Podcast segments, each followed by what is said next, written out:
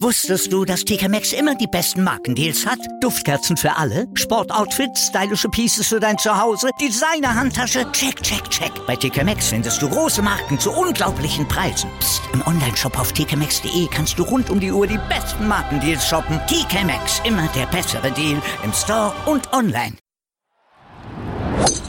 Nur Golf auf meinsportpodcast.de Tag 1 bei The Open 2019 liegt hinter uns. Wir müssen bei nur Golf auf meinsportpodcast.de aber auf jeden Fall nochmal drüber reden, denn es gab ja einiges zu berichten. JB Holmes, der ganz vorne liegt mit minus 5, Rory McIlroy, der ziemlich weit unten liegt und auch Tiger Woods, der ist nicht wirklich toll aus den Blöcken geschafft hat gestern am ersten Tag. Und wir haben auch einen Deutschen natürlich mit dabei. Matthias Schmidt, über den haben wir ja schon in der Vorberichterstattung gelesen. Und der war sogar besser als McElroy und Woods. Aber auch jetzt nicht überragend, aber für einen deutschen Amateur immerhin schon mal ganz interessant, dann eben vor diesen zwei Koryphäen zu liegen. Wir blicken mal auf diesen ersten Tag zurück, der uns, wie gesagt, JB Holmes am oberen Ende des Leaderboards präsentiert bei minus 5 vor Shane Laurie, der liegt bei minus 4 und dahinter da liegen dann geballt auf dem geteilten dritten Platz einige der großen Favoriten. Brooks Köpker hat sich da eingruppiert, genauso wie Tommy Fleetwood, Tyrrell Hatton vielleicht auch mit Außenseiterchancen, Sergio Garcia ist mit dabei, John Rahm ebenfalls und Tony Finau und Altmeister Lee Westwood und dazu kommen noch ein paar weitere. Und bei mir, da gesellt sich dann noch unsere Expertin dazu, natürlich. Desiree Wolf. Hallo Desiree. Hallo Malte. Lass uns auf diese erste Runde zurückblicken. Vielleicht erstmal den Führenden natürlich würdigen, denn JB Holmes, dass der mal wieder oben steht, das ist schon relativ bemerkenswert. Im Februar hat er im Riviera Country Club ein Turnier gewonnen, danach eigentlich so gut wie gar nichts mehr getroffen. Ich glaube, sieben Cuts in Folge verpasst, jetzt letzte Woche dann nochmal wieder kurz vor den Open mal wieder ins Wochenende gekommen, aber eigentlich eine solchen Saison. Ja, das ist tatsächlich immer wieder überraschend, wie die Spieler so vor sich hin äh, vegetieren in dem Fall. Also weil JB Holmes natürlich ganz anderes Golf spielen kann, als er jetzt in der letzten Zeit gezeigt hat. Und dann kommen die Open und du denkst, naja, dann kann es da ja erst recht nicht funktionieren, so ungefähr. Oder würdest es denken, wenn du überhaupt drüber nachgedacht hättest. Ich gebe offen zu, dass JB Holmes sowas von überhaupt nicht auf meiner Landkarte war für dieses Turnier.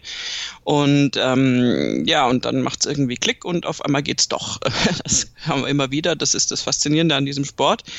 Ähm, bei JB Holmes kommt es dahingehend nicht komplett überraschend, weil er tatsächlich ähm, während eines College-Trips schon mal ähm, auf dem Kurs war, also direkt in Royal Port Rush.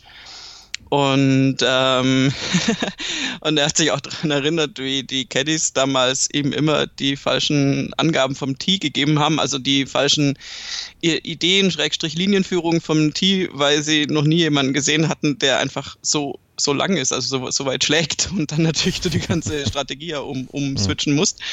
Insofern, ähm, ja, da hat er gestern dann äh, eine saubere Leistung gebracht und nach einem Eröffnungsbogie dann wirklich nur noch Birdies gespielt und diese Führung sich dann auch erarbeitet und das ist schon äh, sehr, sehr, sehr beeindruckend. Er musste sich aber gut erinnern, das Ganze liegt ja immerhin schon so 15 Jahre her, 2004 oder 2005. Er ist sich da selber gar nicht mehr so ganz sicher, wann dieser Trip mit äh, College-Kollegen dann war, mit seinen Kollegen von der University of Kentucky.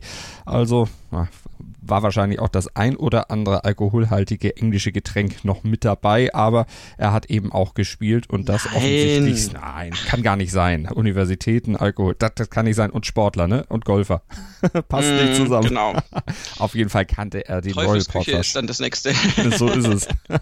aber der Platz hat sich ja ein bisschen verändert seitdem, aber trotzdem ein bisschen was kann man offensichtlich noch mitnehmen und Shane Laurie ist ja auch einer, Lokalmatador sozusagen, der dann sicherlich auch die eine oder andere Platzkenntnis Kenntnis vorzuweisen hat und das hat ihm auch geholfen für seinen zweiten Platz aktuell bei minus 4. Mit Sicherheit, Shane Lowry äh, ist jemand, der natürlich äh, eher im Favoritenfeld war als JB Holmes aus meiner Sicht jetzt und, ähm, und das auch tatsächlich gezeigt hat, warum das so ist. Er ist da als Ire unter besonderer Beobachtung äh, und setzt sich selbst da sicher auch äh, einen besonderen Druck aus. Das hat bei ihm trotzdem sehr gut funktioniert, ähm, bei einem anderen Herrn aus Nordirland eben gar nicht. Das äh, werden wir gleich drauf kommen, leider.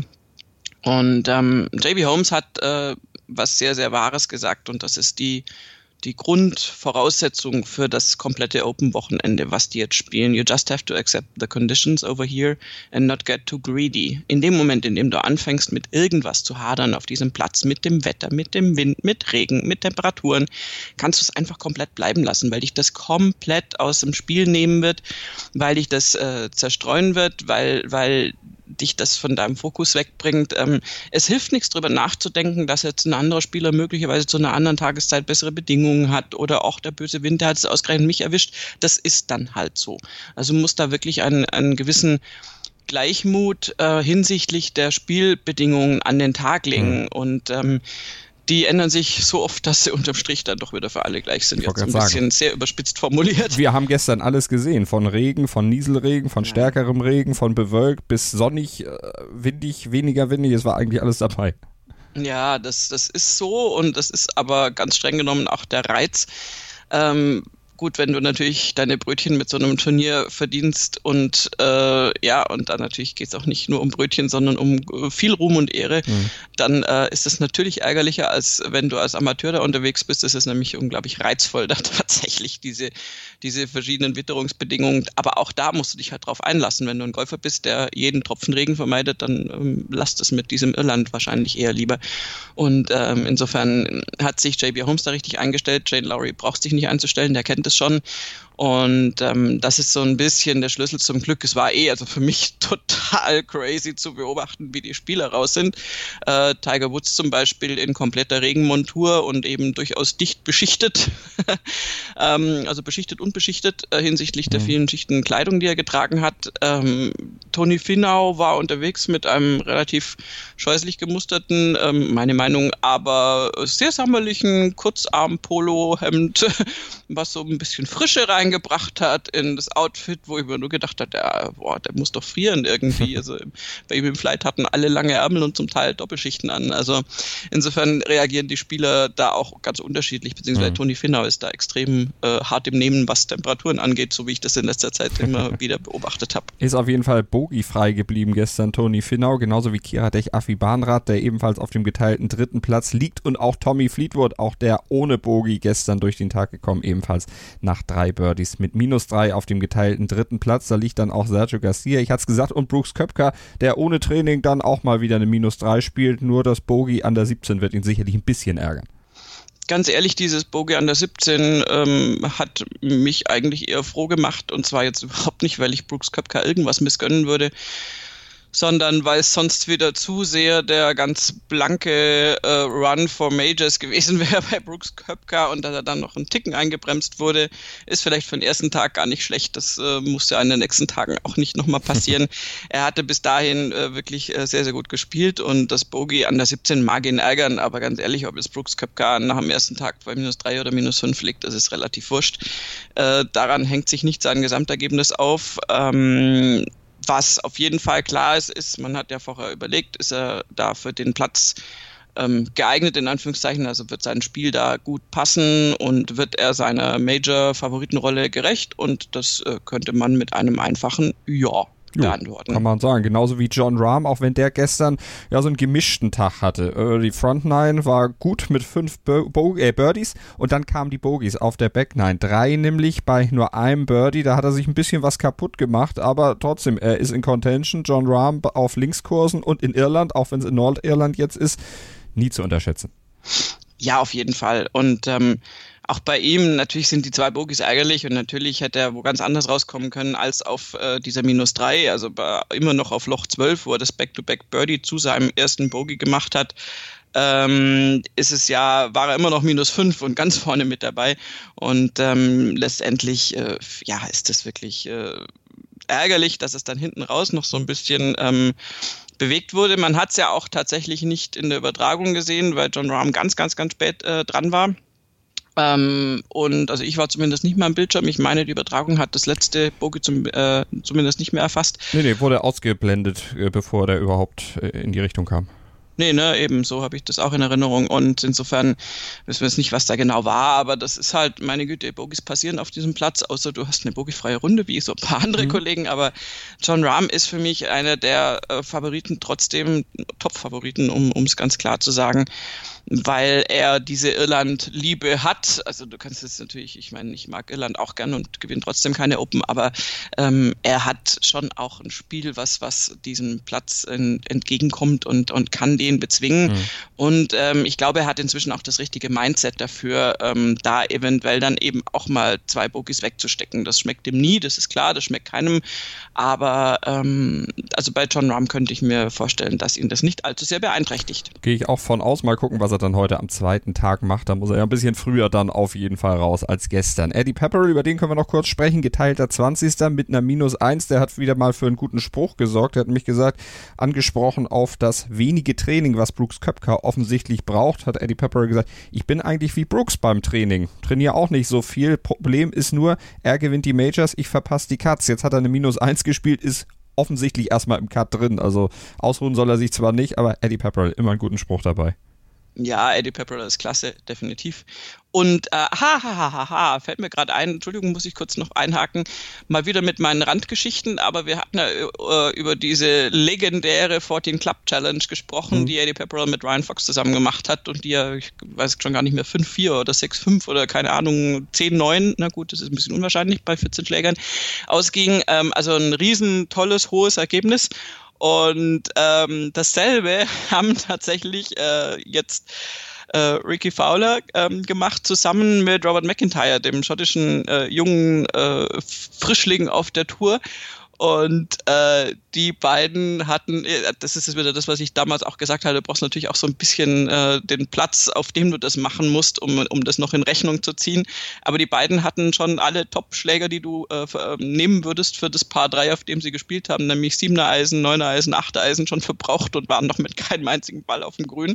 Haben dann nach sechs oder sieben verbrauchten Schlägern und immer noch 0 zu 0 haben sie dann ein 1 zu 1 hingekriegt.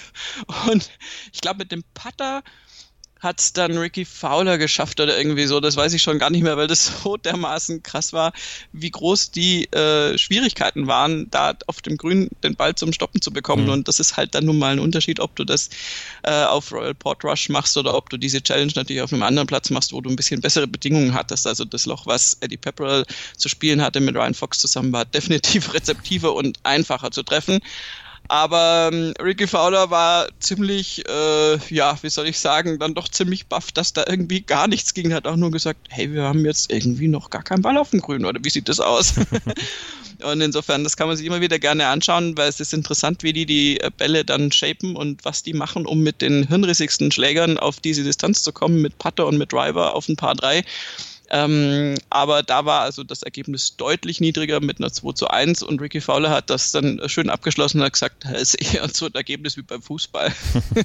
so ähnlich. Also süß, kann man sich angucken. Auf jeden Fall sollte man definitiv tun. Auf der Website oder im äh, Twitter-Account der European Tour kann man das Ganze finden. Und wir finden, wenn wir nach den großen Namen suchen, die am unteren Ende des Leaderboards und über die sprechen wir natürlich auch noch hier bei Nurgolf auf meinsportpodcast.de nach einer kurzen Pause. Wusstest du, dass TK Maxx immer die besten Markendeals hat? Duftkerzen für alle, Sportoutfits, stylische Pieces für dein Zuhause, Designer-Handtasche, check, check, check. Bei TK Maxx findest du große Marken zu unglaublichen Preisen. Psst. im Onlineshop auf tkmaxx.de kannst du rund um die Uhr die besten Markendeals shoppen. TK Maxx, immer der bessere Deal im Store und online. Was zum Teufel, du Bastard? Du bist tot, du kleiner Hundeficker. Und dieser kleine Hundeficker, das ist unser Werner.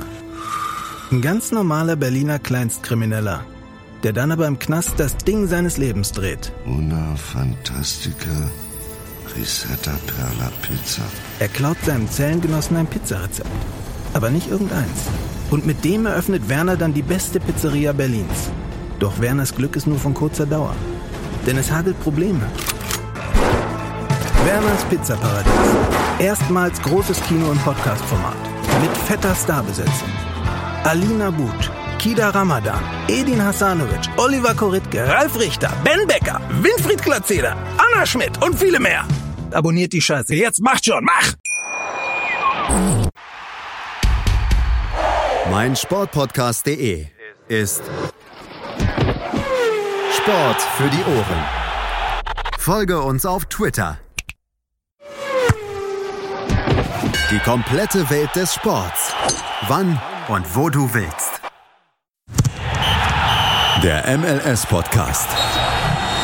Daniel Rupp, Vincent Kurbel und Anne Meyer führen dich jeden Freitag durch die Spieltage der Major League Soccer. Wie er von Chicago Fire wegkam, war nicht schön, weil sie ihn einfach getradet haben und er aber wahnsinnig viel Herzblut in dieses Team gesteckt hatte. Sie informieren dich über Ergebnisse, Skandale und Geschichten des amerikanischen Fußballs. Der MLS-Podcast auf meinsportpodcast.de. Die großen Namen sind jetzt noch Thema auf der ersten Runde der Open Championship 2019 Tiger Woods, Rory McIlroy, über die müssen wir sprechen, auch über den Titelverteidiger Francesco Molinari, der liegt nämlich nach der ersten Runde nicht unbedingt auf Kurs Titelverteidigung, sondern nur bei plus drei. Der hatte keinen guten Tag erwischt. Den schwärzesten Tag von allen genannten Desiree hatte aber äh, Rory McIlroy. Das ging schon bescheiden los und es ging nicht viel besser. Ja, Katastrophe. Katastrophe. Also das, das ist ähm, ja schlimmer konnte es irgendwie nicht kommen, auch äh, so ein bisschen global gesehen fürs Turnier nicht kommen weil du hast Rory McIlroy am ersten Tee, die Leute sind, sind abgegangen wie Schmitz Katze auf gut Deutsch, völlig verständlich natürlich. Du hast die ganze Vorgeschichte mit seiner 61, dann 2005, bla bla bla. Er hat Bock, er, es ist die Open, ein Major Sieg bei ihm wäre mal wieder fällig und so weiter und so weiter. Und dann macht er seinen ersten Abschlag und äh, ja, das ist also die, die Menge, äh, das, das, das, das, das, Cheering Up stirbt einfach buchstäblich, weil er den Abschlag links ins Aushaut. Und ähm, das, was dann folgte, war halt insgesamt, also das Loch eine Katastrophe. Es war ein Quadruple Bogey dann äh, zur Eröffnung, einfach mal flockig eine 8. Und ähm, er hat dann auch im weiteren Fortgang der Runde nicht brilliert, um das ganz vorsichtig auszudrücken. Also es war, das danach war auch, da ist ja dann auch alles dahin irgendwie. Mhm. Ähm, das ist ein großer Anlass für Diskussionen geworden letztendlich, weil es tatsächlich so ist, Rory hat hinterher gesagt, er hat in der Practice Round hat er den Ball am ersten Loch rechts rausgehauen und das mag wohl noch in seinem Kopf gewesen sein. Deswegen hat er dann eher wahrscheinlich nach links verzogen. Das ist ja bei uns Amateuren, kann man immer noch so ein bisschen das Beispiel der Basis einstreuen, ja ein bisschen so dasselbe. Du hast irgendwie äh, gerade mal wieder einen Ball nach da verzogen, dann spielst du ihn dann doch eher nach da. Und, ähm, und dann ja, insofern ist es das, das grundsätzlich verständlich. Übrigens äh, ganz äh, fantastisches Zwischeneinsprengsel. Paul Casey hat nicht gewusst, dass an Loch 1 sehr, sehr eng links und rechts Auspfosten sind. Das finde ich, finde ich mega. Der hat die erste Runde gespielt, ohne das zu merken, und hat gesagt, ah, danke für die Information. Hm. Ähm, da, ja, da könnte ich jetzt mal wieder eine Frage stellen, inwieweit man sich auf den Kurs vorbereitet hat. Das äh, erschließt sich mir nicht, warum man das nicht weiß. Geht's raus, spielt's Golf, wie der Kaiser. ja, also, äh, ja, egal. Es hat sich dann eine Diskussion entzünden an dieser, an diesem Aus, an Loch 1, also nicht an dem rechten Aus mhm. vielleicht, aber an dem linken Aus. Alan Schipnack zum Beispiel von Golf.com ähm, hat dann sofort gesagt, wie kann das sein, dass die das, das dahin machen? Du bist ja schon, da ist ja noch Land, also da ist tatsächlich, da wäre noch Land, da sind noch Zuschauer gestanden und also dass der Ball da im Aus ist, wirkt auf den ersten Blick so ein bisschen äh, fraglich, warum und ist aber relativ einfach zu erklären, weil früher, und zwar wirklich früher, früher, ähm, auch vor dem den ersten Open in Portrush, ähm, das tatsächlich wirklich aus sein musste, weil das ein kleiner Teil, so ein Einsprengsel, so wie so ein Dreieck war, äh, der nicht zum Platz gehörte. Also der wirklich fremdes Terrain war. Und kurz zusammengefasst, ich versuch's, hat man seither, also seit, seit den 50er Jahren, ähm, das so gelassen, und speziell im Zuge der Modernisierung des Platzes jetzt mit den neuen, also zwei neu gestalteten Löchern, das erst recht auch so gelassen, weil man praktisch versucht, so nah wie möglich an dem Platz zu, an dem Platzdesign zu bleiben, wie es früher war, sozusagen, also aus einer traditionellen Sicht heraus und hat dann dieses Aus an der Eins nicht weggemacht. Ähm, ich könnte mir vorstellen, dass die ihren das jetzt wegmachen, weil es Rory McIlroy getroffen hat, aber also kleiner Scherz natürlich nicht, aber das ist also ein Festhalten an alten Platzstrukturen und ich Ganz ehrlich, ich finde es, also Rory McIlroy hat gesagt, ja, Mai ist halt so und viele andere Spieler haben auch gesagt, ja, Mai ist halt so. Ähm, du musst da ja nicht liegen. Also äh, ich meine, natürlich ist es schwierig, natürlich ist es der Eröffnungsshot und natürlich kannst du sagen, ja, das ist jetzt ein, so ein Eröffnungsloch, was, was irgendwie dann gleich so ein bisschen die Laune verdirbt. Aber jetzt, ich meine, es ist ein Sport und wenn das immer schon so war, dann, also ich bin da eher auf der harten Linie und sage, die sollen das so lassen. Meine Güte, das, da, da muss man in der Lage sein, aufs Fairway zu kommen. Das ist halt einfach ein Katastrophenverlauf für Rory und es tut mir wahnsinnig leid. Ich hätte ihm diesen Pot wirklich gerne äh, da äh, gegönnt, aber es ist es halt so, oder wie siehst du das? Ja, ich sehe es genauso. Ich meine, das ist der Platz, so wird gespielt, fertig aus. Äh, wenn man es dann nicht hinkriegt, dann kriegt man es nicht hin. Oder hat man auch diverse Kannen oder Pokale einfach nicht verdient. Ist es so muss er damit durch und ich glaube, er wird es am Ende dann auch wirklich so sehen und auch akzeptieren. Hat ja auch gesagt, ich werde jetzt den Abend mit meiner Familie verbringen. Ich hoffe, sie mögen mich noch, obwohl ich heute so versagt habe, aber ich denke, da wird keine Gefahr dann sein. Mögen wir Tiger Woods noch nach der ersten Runde plus, plus sieben? bisschen besser als McElroy?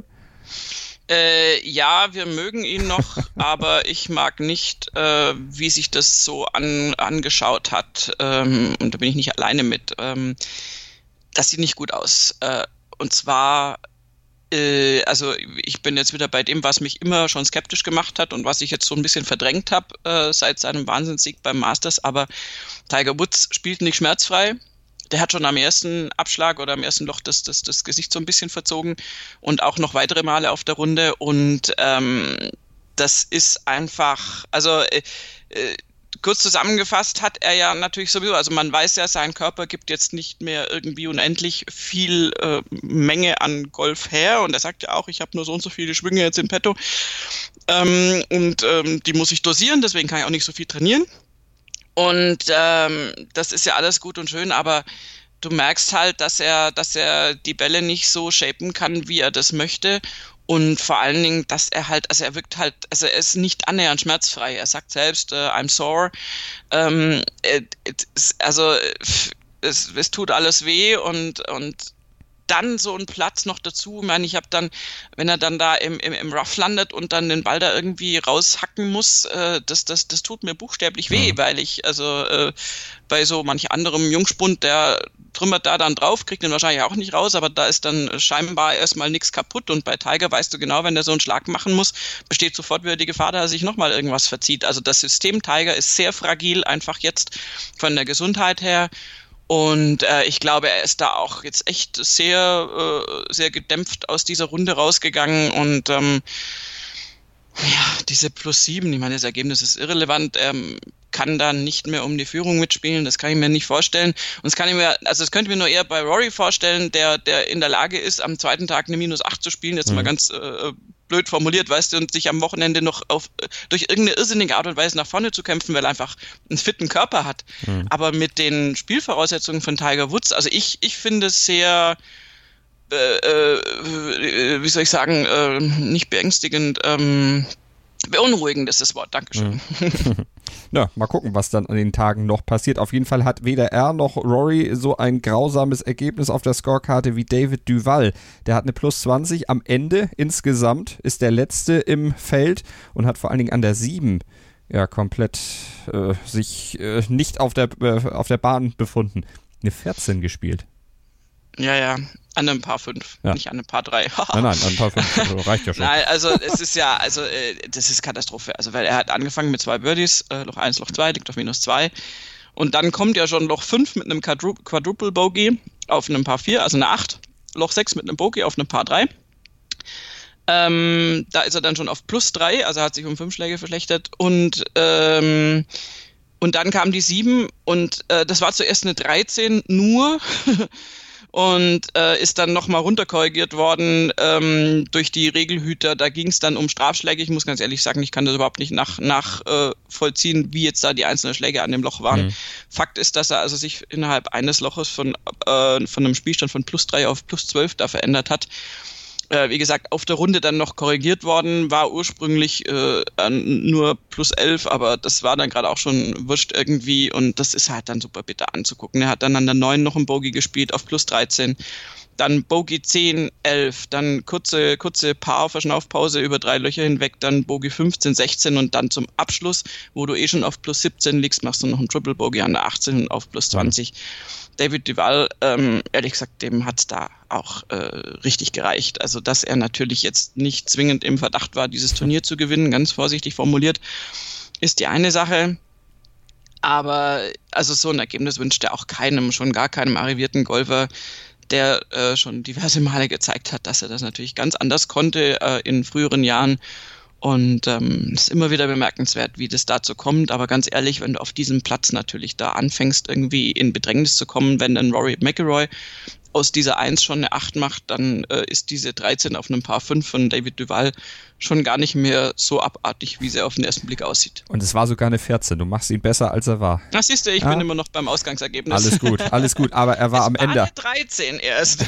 er war am Ende auch zu Tränen aufgelöst oder in Tränen aufgelöst. Das kann man auch irgendwo verstehen. Das ist man dann auch auf seinem Niveau, was er früher auf jeden Fall hatte, einfach nicht gewohnt. Wir werden natürlich die zweite Runde dann auch verfolgen, den Rest des Turniers für euch genau hinschauen, was dann auch Matthias Schmidt macht, der Deutsche im Feld plus 5 nach der ersten Runde. Hinten raus wurde es dann ein bisschen schlechter bei ihm, nachdem er sich even paar über die Frontline bewegt hatte. Mal gucken, was er dann heute am zweiten Tag mit ein bisschen mehr Platzkenntnis dann hinkriegt und ob es vielleicht doch noch zum Cut reicht. Am Montag werdet ihr es bei uns erfahren bei Nurgolf hier auf meinsportpodcast.de. Bleibt uns gewogen, hört rein. Vielen Dank, Desiree. Sehr gerne. Nur Golf auf meinsportpodcast.de. Willkommen bei meinsportpodcast.de. Wir sind Podcast. Wir bieten euch die größte Auswahl an Sportpodcasts, die der deutschsprachige Raum so zu bieten hat.